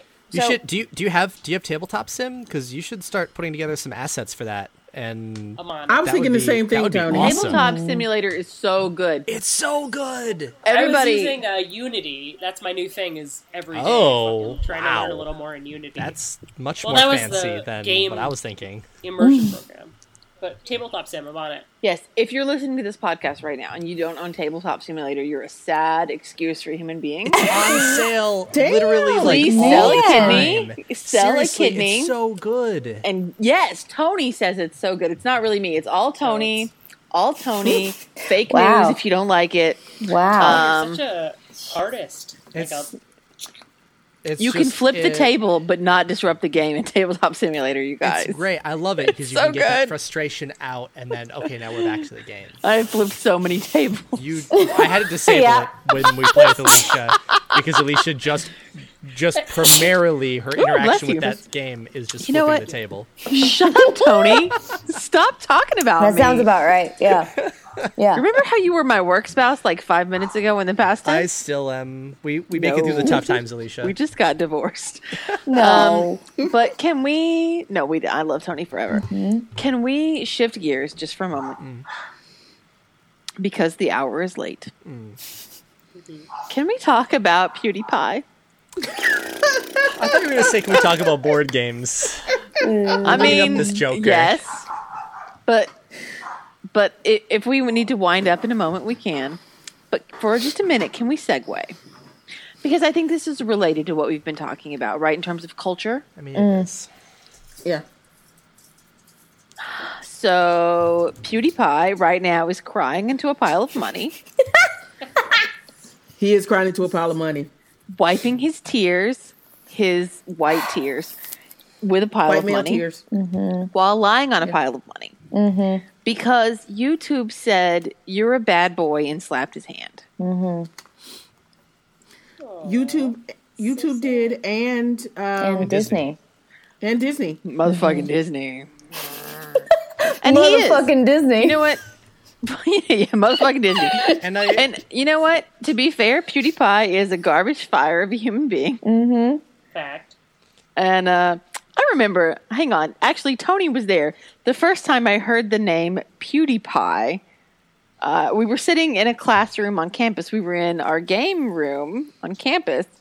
And somebody was like, oh, well, PewDiePie said this game was good. And I was like, who the fuck? What the fuck? Who the fuck is a PewDiePie? is that a My Little Pony? I remember. it's a My Little I remember Pony, you were sitting there and you were like, "PewDiePie is a YouTuber," and I was like, "I don't give a fuck about YouTubers." That was in the halcyon days when I was a naive noob, before streaming was everywhere. Mm-hmm. Um, and uh, you know the dog is so cute.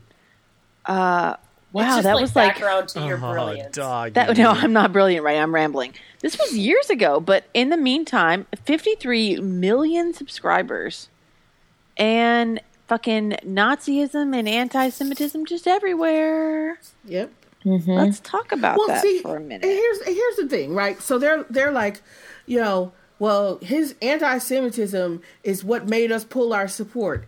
That motherfucker been anti-Semitic. Mm-hmm. for Motherfucker a been long a fucking time. garbage mm-hmm. fire for years. So all of a sudden now that the alt right and Nazism, well, no, I shouldn't say alt right and Nazism because you know what the alt right is Nazism. Yeah. It's Right, Nazism. yeah, it's the same thing. So now that Nazi Nazism light. has come to the forefront, his Nazism and anti-Semitism uh, becomes a problem. Yeah. Right? Because they don't want to be called on that shit because they see that people are willing to pull their Fact. cash. Fact. That is Yes. the only thing. That is Follow the the only thing that got his support pulled. Yep. So I was I was watching YouTube videos today, like I do every day. Videos on YouTube. Videos on YouTube, and Is that like games on a so board? one of the one of the guys that I've been watching because he's been doing a lot of Nintendo Switch coverage, and I'm uh, literally obsessed with the Nintendo Switch right now. My god, he You is. and me both. So this so this guy is is making a video about PewDiePie and his his what this, this kerfuffle with YouTube and, and Disney, and is is making an apology video because he he had criticized PewDiePie and and now new information has come to light and so he's re, re, he's he's rescinding this and I'm like oh fuck okay and he is saying that it wasn't so bad because the point of those the the the the the No. holding up the sign that that you know uh, about Hitler and, and Jews that was it was okay because it was a social experiment to see what people would do for five dollars and they and, and they held up that sign for five dollars on the internet and so Why it not was hold a- up a sign that says Black Lives Matter then? Right, right, exactly. It's like it, it, it completely missing Mic the drop. fucking point that it's like you don't use the single worst tragedy to happen in Mm-hmm. several centuries as a social experiment to see what people will do with five dollars for five dollars. Like, Mm-hmm. Okay. like uh, so okay, so maybe he doesn't think we should kill all Jews but he thinks that that's a punchline. Like that's not like Yep. it's much better. Yeah. Tony. I, I, Right. I, Tony, my love, my heart, my only. Can I just break in here for just a second? Please second? do. Because I'm gonna need to climb up on my soapbox for a 2nd and you mm-hmm. guys can bump, like bump. Do it. there. cut this out for for later use. PSA: Rape's not funny. Genocide is not funny. Mm-hmm. Slavery is not funny. Back. Mm-hmm. Rape.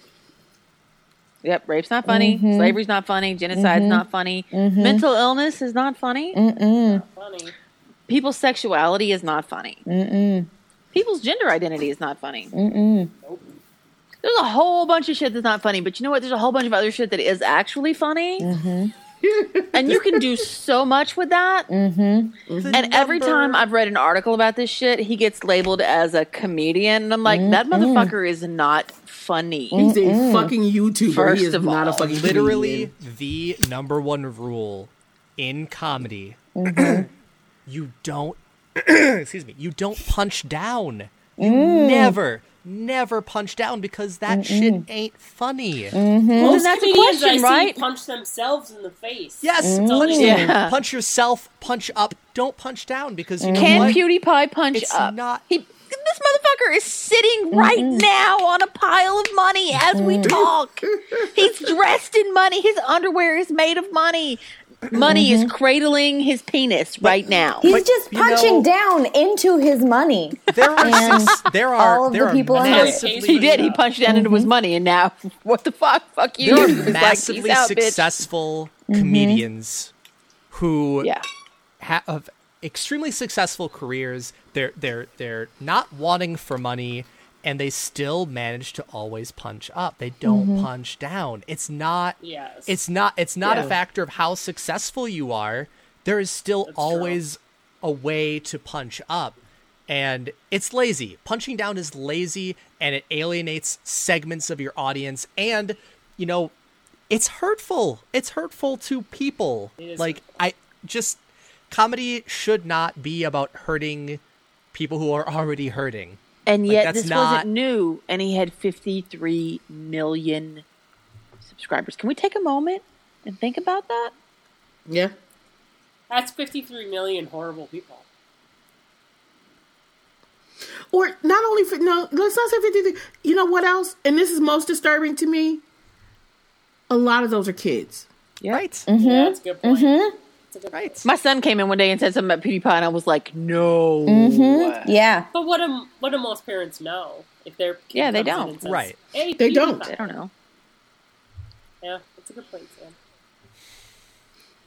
I mean, because kids, kids, uh, you know, I am a lot more strict and hands on with my kids' media media consumption than, than other folks are. So I know what she's watching, right? And I know, and I can go back and look at any time at what she's watching. And she knows if it's something she hasn't seen before, she comes and asks, "Can I watch this YouTuber?" And I'm like, "I don't know. I've never seen that person before. Let me watch a couple of their Yeah. episodes to let me look and see My what other people have to say, and then we'll talk about it." whatever. Mm-hmm. Right. So we're, we're going to talk about this, right? But there are other people that I have talked to, and they were like, "Yeah, I was like, I walked